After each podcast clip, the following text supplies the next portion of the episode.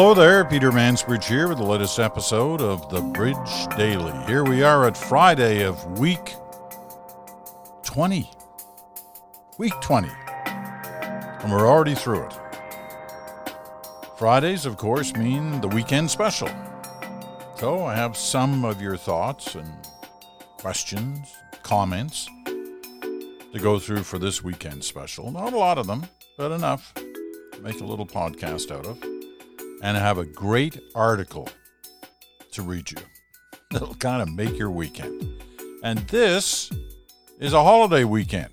The long weekend in August. August starts tomorrow, but because it's, uh, it's a holiday weekend, there are things to keep in mind. Like I won't work on Monday. I'm going to take a three dayer just like you guys are. I hope you are. I know some of you are working, but uh, a lot of you in the middle of summer look forward to this weekend to have a little relaxing time. And today's a big day because it's Willie's 21st birthday. Our son Will, who's home for the weekend, or at least part of it. So we'll have a nice little uh, a nice little evening tonight to celebrate number 21. Time flies. Keep that in mind with your kids, no matter how young they are, and how many times you go, oh my gosh, how are we going to deal with this? They're driving me crazy. That flies by. Those days fly by. It just seems like yesterday. Cynthia was in the hospital. Willie was being born. It really does just seem like yesterday. Anyway, enough about that. He'll be embarrassed. Uh, so Monday I won't be here. Tuesday will be the next um, Bridge Daily. Obviously, if something big happens over the weekend, we'll uh, we'll jump in with a special podcast. But the plan is to take the next three days off. Um, okay, let's get at uh, get at some of your letters. So we get through the get through the mail, and we'll get to this special little article I've got for you. It's fun, and I think you'll enjoy it. All right, Alana Guinane. I'm not sure where Alana is writing from, but she uh, she writes, "I love your podcast." Oh, great way to start. It serves to simultaneously inform and calm me somehow. I appreciate your measured and thoughtful take on the times we're living in. I'm a grade 8 teacher with the TDSB, which I'm assuming is the Toronto District School Board. You recently talked about the Mass that has the ability to translate and amplify, and mentioned that it might be useful once we get back to traveling. However, as a teacher, I want you to know that this mask would provide many benefits for me and my students right here at home. For ESL students, this mask would allow for easy communication between teachers and students who don't speak the same language. As well, I think the ability to amplify would be very useful as I struggle to speak loudly enough through my mask for the grocery clerk to hear me. Never mind a class full of students. That's true. Jay Parks writes Keep in mind, I don't read the full letters because some of them are actually quite long, but I look for the, the key part that, uh, to me anyway, is interesting and something that I want to, uh, to play off of. So Jeremy Parks writes, and uh, he too is writing about mask wearing. We got a lot of comments about the mask this week after the mask special earlier in the week. If you didn't hear it, you should probably pop back and uh, rewind a little bit and go back and find it because it's uh, it's good. And a lot of people have commented on it. Um, one of the things he writes, well, he writes two quick things. Mask wearing. Natural fibers, cotton, make mask wearing easy. People who say they hate wearing their masks in the hot summer sun usually all have polyester, or other such man made material masks. Polyester masks are torture to breathe through when the air is baking hot. wearing a 100% cotton mask makes it a breeze to wear a mask when it's super hot outside. And second, uh, I always get a kick out of these because I know a number of you have written over the 20 weeks, um, both pro and con, on my pauses. I started listening to your podcast because of your pauses. They are refreshing, even inspiring. In fact, I pause more now in conversation instead of relying on verbal tics such as you know and like. Music is like, you know, the silence between the notes. Claude Debussy. Thanks for your podcast. Well, thank you, Jeremy, for uh, for writing. You know, I was, you know, I, I love watching great public speakers, and I had the opportunity to do just that yesterday when I was watching, as I hope you had the chance to watch as well, the speeches given and the eulogy given at the funeral for John Lewis in Atlanta, Georgia. And I was watching both Bill Clinton and uh, Barack Obama. George Bush Jr. was there as well, gave a great speech. But Clinton and Obama are incredible speakers. And both and I, am not comparing myself in any stretch of the imagination to them, but they both use the pause very effectively when they speak. And uh, I liked watching them. I like listening to them. And uh, maybe they've had some influence on me in terms of, uh, of how I speak. Um, I've interviewed both gentlemen, uh, and uh, there's some pretty good stories with both of them. Uh, so, but you'll have to buy my book to hear those stories. But that book is a ways away yet. The book that's coming out this year, Extraordinary Canadians, is more about you, about you as Canadians, and how so many of you are very special and extraordinary people, even though they're not generally well known. These are the people that Mark Bulgutch, my co-author, and I focus on in the book that comes out in November with Simon and Schuster, and you can read more about it, even pre-order it if you wish, on my website, thepetermansbridge.com. Uh, okay, next letter. Michael Zaks, Z A K S.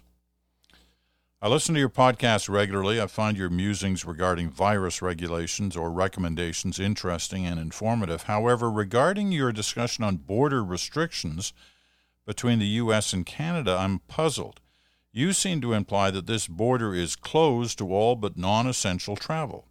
Although this may be true for land travel, I understand that air travel between Canada and the U.S is open to all who buy a plane ticket, although self isolation regulations may vary from state to state and province to province. Well, Mike, at first when I read this, I thought, oh, no, I, I don't think so. But in fact, you're right. Um, it is very uneven. You can buy a ticket to uh, fly to New York City or Los Angeles. The odds are you're going to be able to get right on that plane. You may have some questions from the American customs officers at the airport. But you may, the odds are you'll probably get right on that plane. It's coming back that you're going to have real problems. You're going to have to go into quarantine for two weeks. But your point is correct. There is, we should be careful how we describe just how closed that border is. It's closed one way for sure, and that's coming in. And that's the way we want it closed, right? Certainly for now. Uh, Alex Gianfloni. This guy's a student. Brock University in Ontario. Um, yet he seems to have time every almost every week to send in questions, and occasionally I read his questions. I'm going to read one of them here today.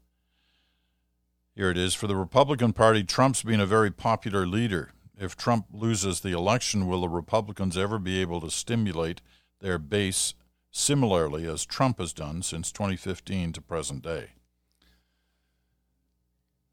Listen, I'll tell you one thing about Trump's base for all the fuss that people make about his base and how he's talking to his base. His base, in my view, and in the polls I read, has got smaller and smaller and smaller. And that's why he's in so much trouble right now.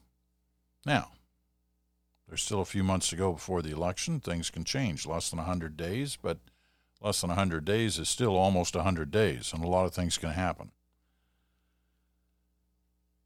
But here's what I will tell you about politics. And I've watched this over the 50 years I've covered politics, both in this country and, and in others. Is just because a party can end up with a leader who becomes extremely unpopular that doesn't mean that that unpopularity will last forever or for even necessarily a long time. A new leader comes along and people get energized again.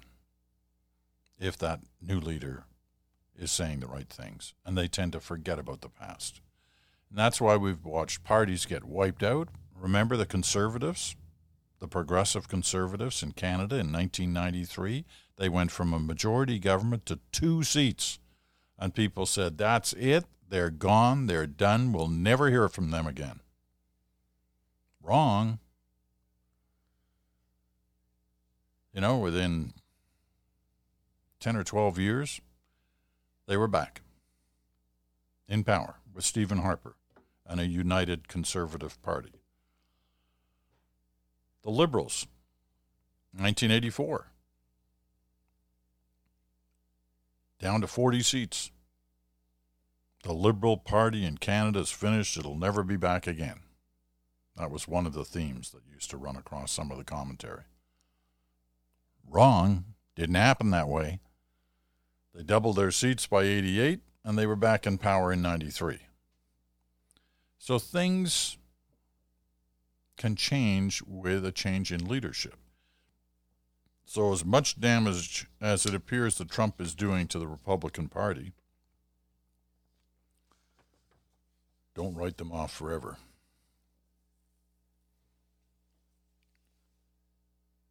All right, here's uh, Deb Lunny from Vancouver.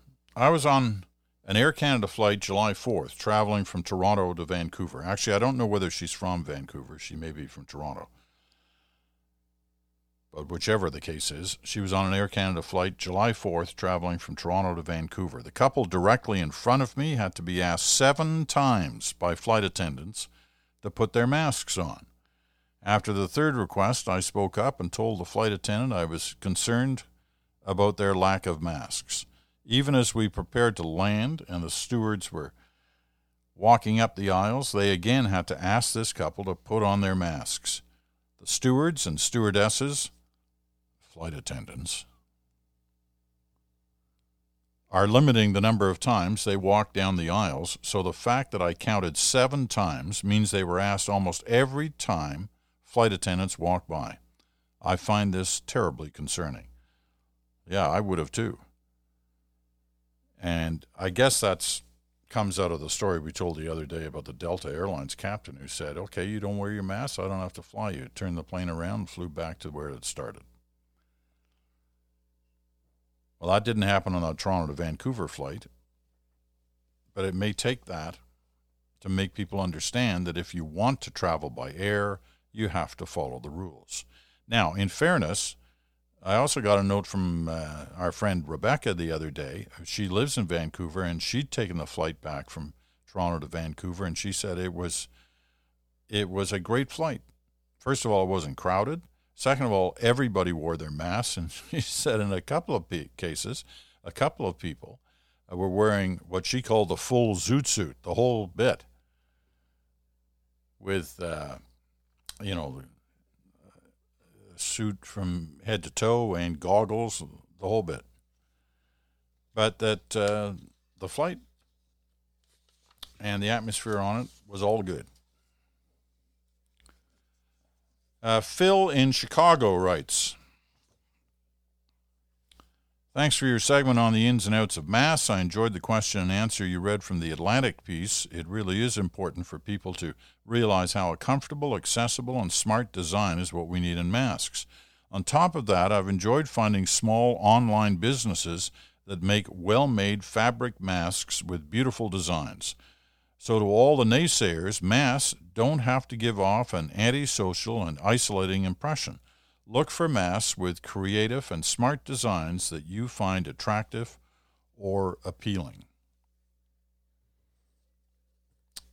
And also a reminder, we had a few of them actually this week uh, from people who said somebody's got a design. There are a few of them out there actually right now, but uh, not one that's received general recognition.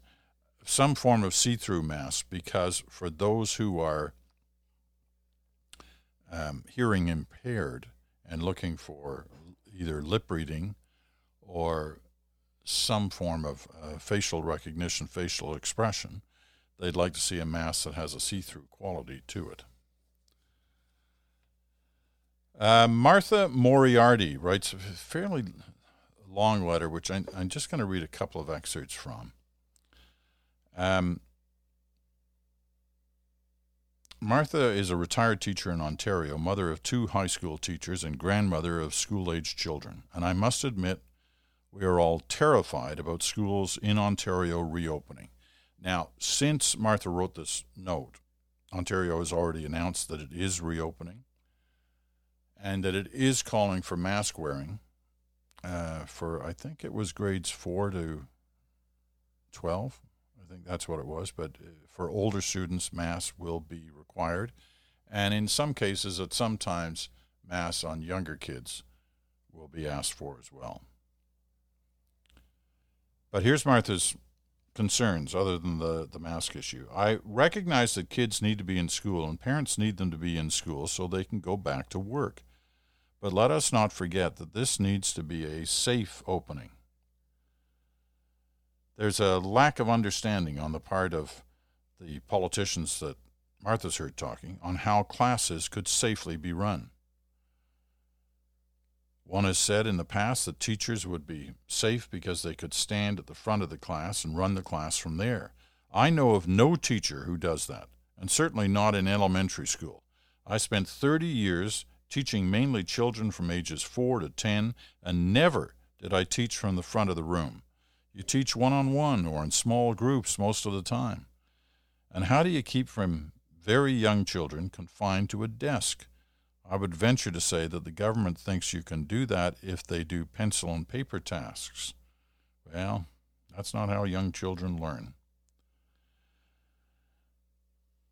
Um, Martha makes a lot of a lot of uh, interesting points on this. I know that many of you many of you are concerned about the whole school issue, and there's so many different angles to it. Um, I'm still looking for the possibility of doing, you know, a, a Bridge Daily special on on schools and opening. Uh, part of the problem here is because, as you know, education in Canada is a provincial jurisdiction, and therefore the rules and jurisdictions and restrictions and openings are different in most provinces. And so trying to do a program for a national podcast it can be tricky. But there's certain things we can talk about, and I'm looking for the right angle of doing that. And uh, hopefully, we'll have something. Well, we'll certainly have something before schools either open or not uh, by the end of August. So I guess I'm committing to go at least another month on this, although I'm going to take another week off in August.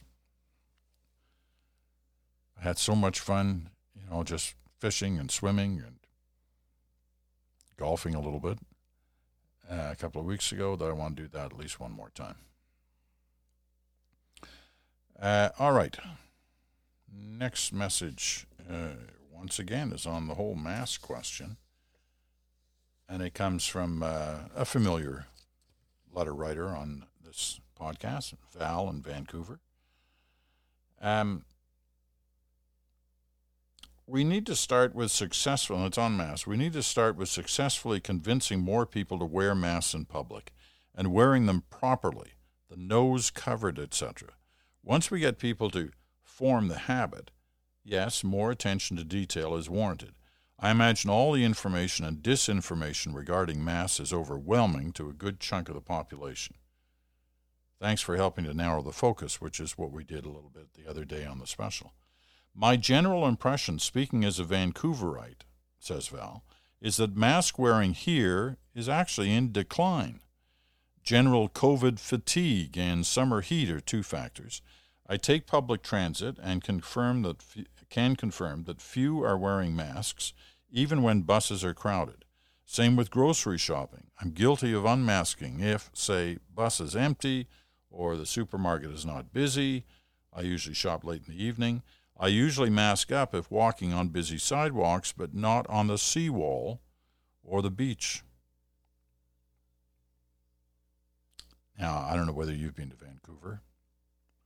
If you're lucky, you have been because it's such a gorgeous city. But when you ever, whenever you hear about the seawall, Stanley Park, any of that, you think Vancouver and how gorgeous that area is. And it's so hard to believe that we're living suddenly in this era where we've got to walk around gorgeous areas like that with masks on. But we need to do that for our protection and for the protection of others. You know, there's great fear, and Prime Minister and kind of dropped one in the middle of his we hearings yesterday in Ottawa, where he talked about evidence of there's starting to be evidence of a second wave coming. Well, listen, uh, if that's true, it's not going to be pretty. We are seeing evidence, as we've talked about a number of times on this podcast in the last 10 days, of numbers starting to go up a little bit in different parts of the country, including in British Columbia. We saw today that Boris Johnson, the Prime Minister of uh, Great Britain,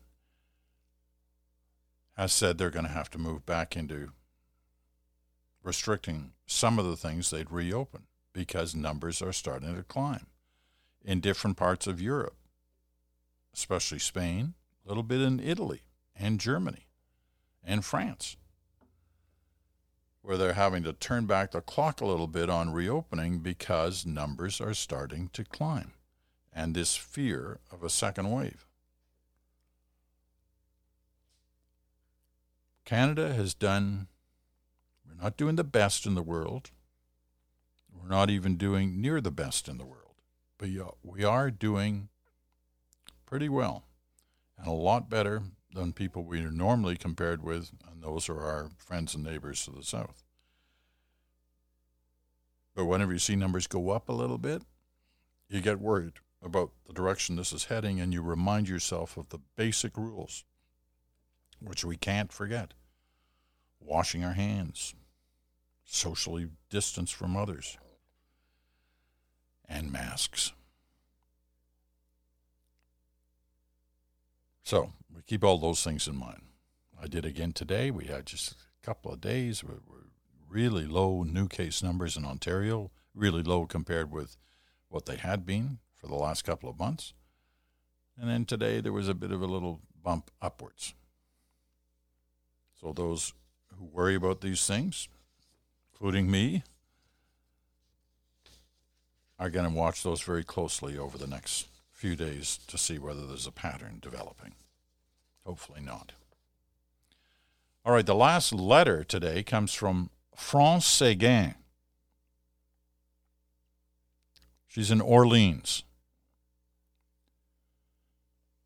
Ontario. It's right on the Ottawa River right? Am I not right? It's Orleans on the Ottawa River, separating uh, Quebec and Ontario. I think so. So here's what France writes I'm writing to you from Orleans. My husband and I have been listening to your podcast since you started for the 2019 election, and we've continued to listen nightly as I work on puzzles, and he plays Animal Crossing. Really? So you've got the podcast in the background, but you're actually focused on your puzzle. And your husband Jeff, he's playing Animal Crossing. And you know what? I don't even know what that is. But clearly, you got to do something between the pauses, right? So that's what you two do. And that's good. I'm glad I'm part of your evening. Here's your comment. Great episode tonight about masks. Really appreciate the information. It makes sense that the virus would not survive after a few days and in the sunlight. However, it occurred to me that people who wear makeup have additional concerns. While I'm confident that a previously worn mask will be virus free after some time, there's still a concern for me about cleanliness. The inside of my mask gets dirty with makeup, and I find it gross to put on a dirty mask. Have you found any articles addressing this? Actually, France, I don't think you need an article to address that.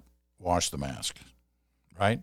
I think the point we were trying to make the other day is that in some cases, if the mask is not dirty, leaving it in the sunlight, according to the experts, will be enough after a couple of days to have disinfected it. But if it's dirty, especially with makeup, that's a whole new game. The odds are if it's dirty with makeup and it's one of those disposable masks, that's done. It's toast. It's done. But if it's a cloth mask, uh, you got to, you know, obviously you got to wash it. If you can hand wash it, that's great. If you machine wash it, that's great too. The drying, and that was the other point of the article, drying the masks better in the sunlight than in the dryer. Simply because it's going to last longer if you dry it in the sunlight instead of put it in the second machine to dry it. Now, you can get back to the puzzle and Animal Crossing. I got to look that up. I got to Google Animal Crossing. Find out what that is. All right. I promised you something fun to end the uh, weekend special this week on week 20. Uh, I don't know whether you ever check out Quartz. Quartz is a uh, online kind of magazine. Anne Quito is a design and architecture reporter for Quartz.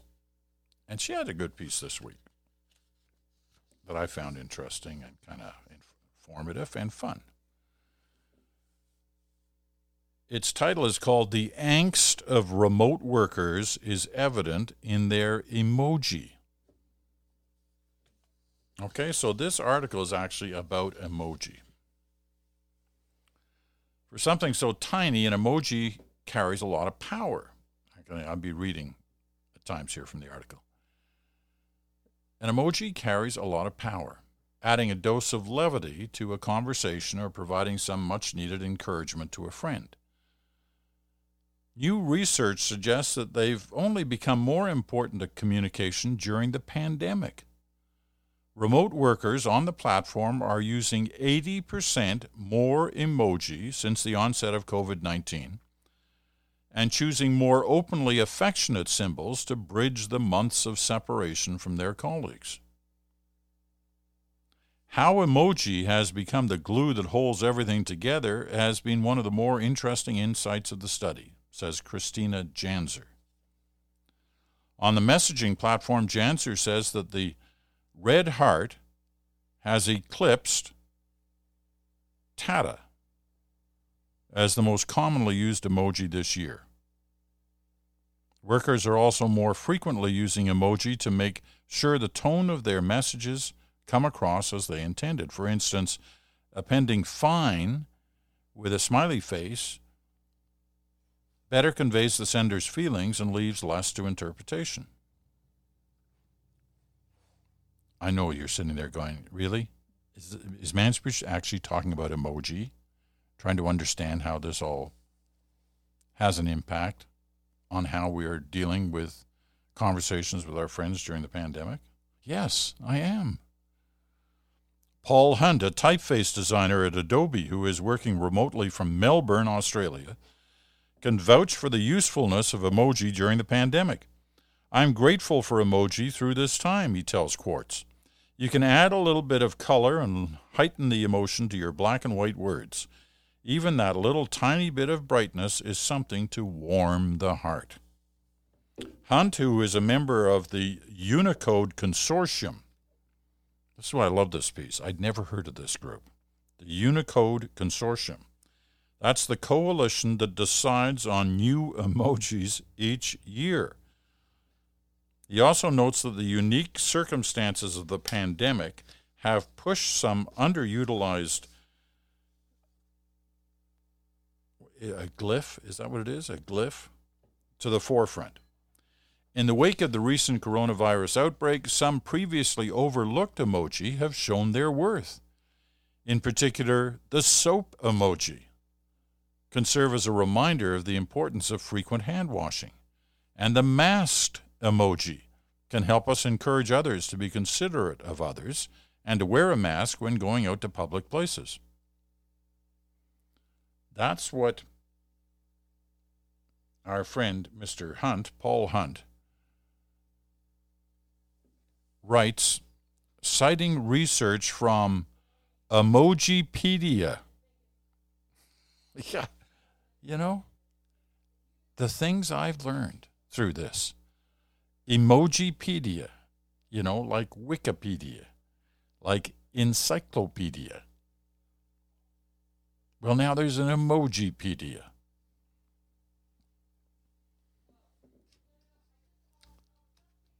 I don't know.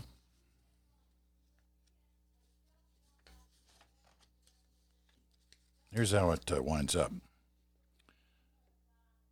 There's also been an uptick in the masked faced emoji, microbiome symbol, and expressive face emoji on Twitter. The pie chart attached to this article shows the breakdown of emoji usage in 2,454 tweets that mention coronavirus or COVID 19. In a broader analysis of over 200,000 tweets, Emojipedia's researchers found that the masked emoji climbed 100 places in popularity, and the microbiome moved up 133 spots. So here's your last fact. I mean, really, did you know all about this? Did you know this much about emoji?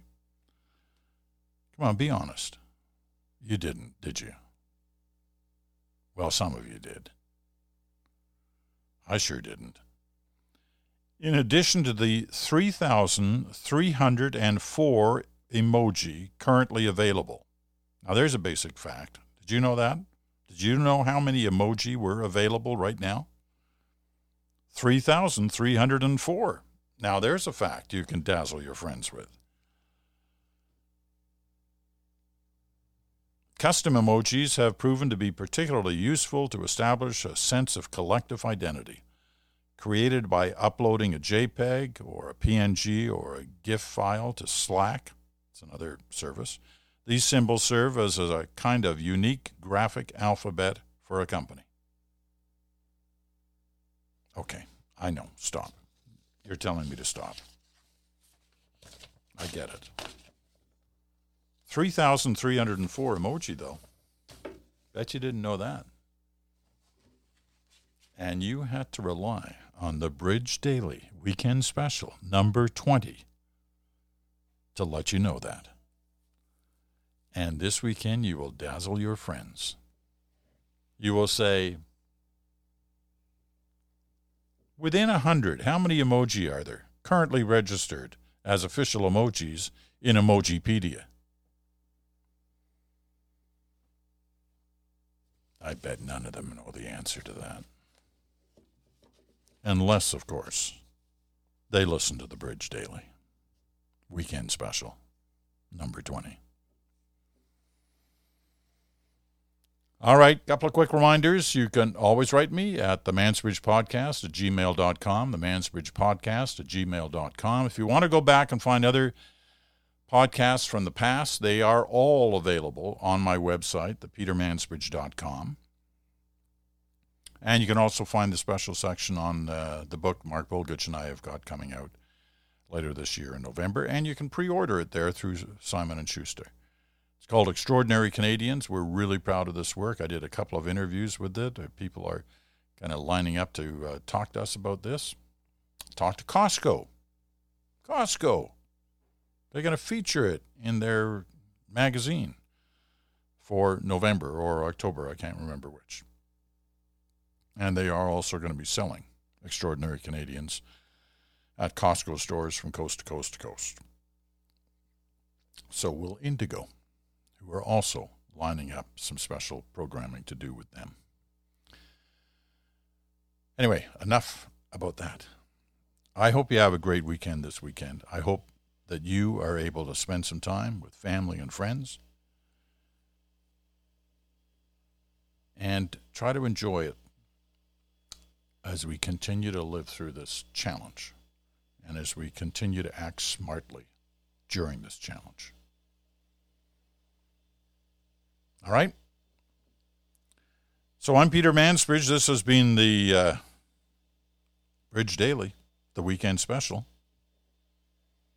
Thanks so much for listening. We'll talk to you again next on Tuesday, unless something big happens in between. But enjoy the long weekend. We'll be back on Tuesday.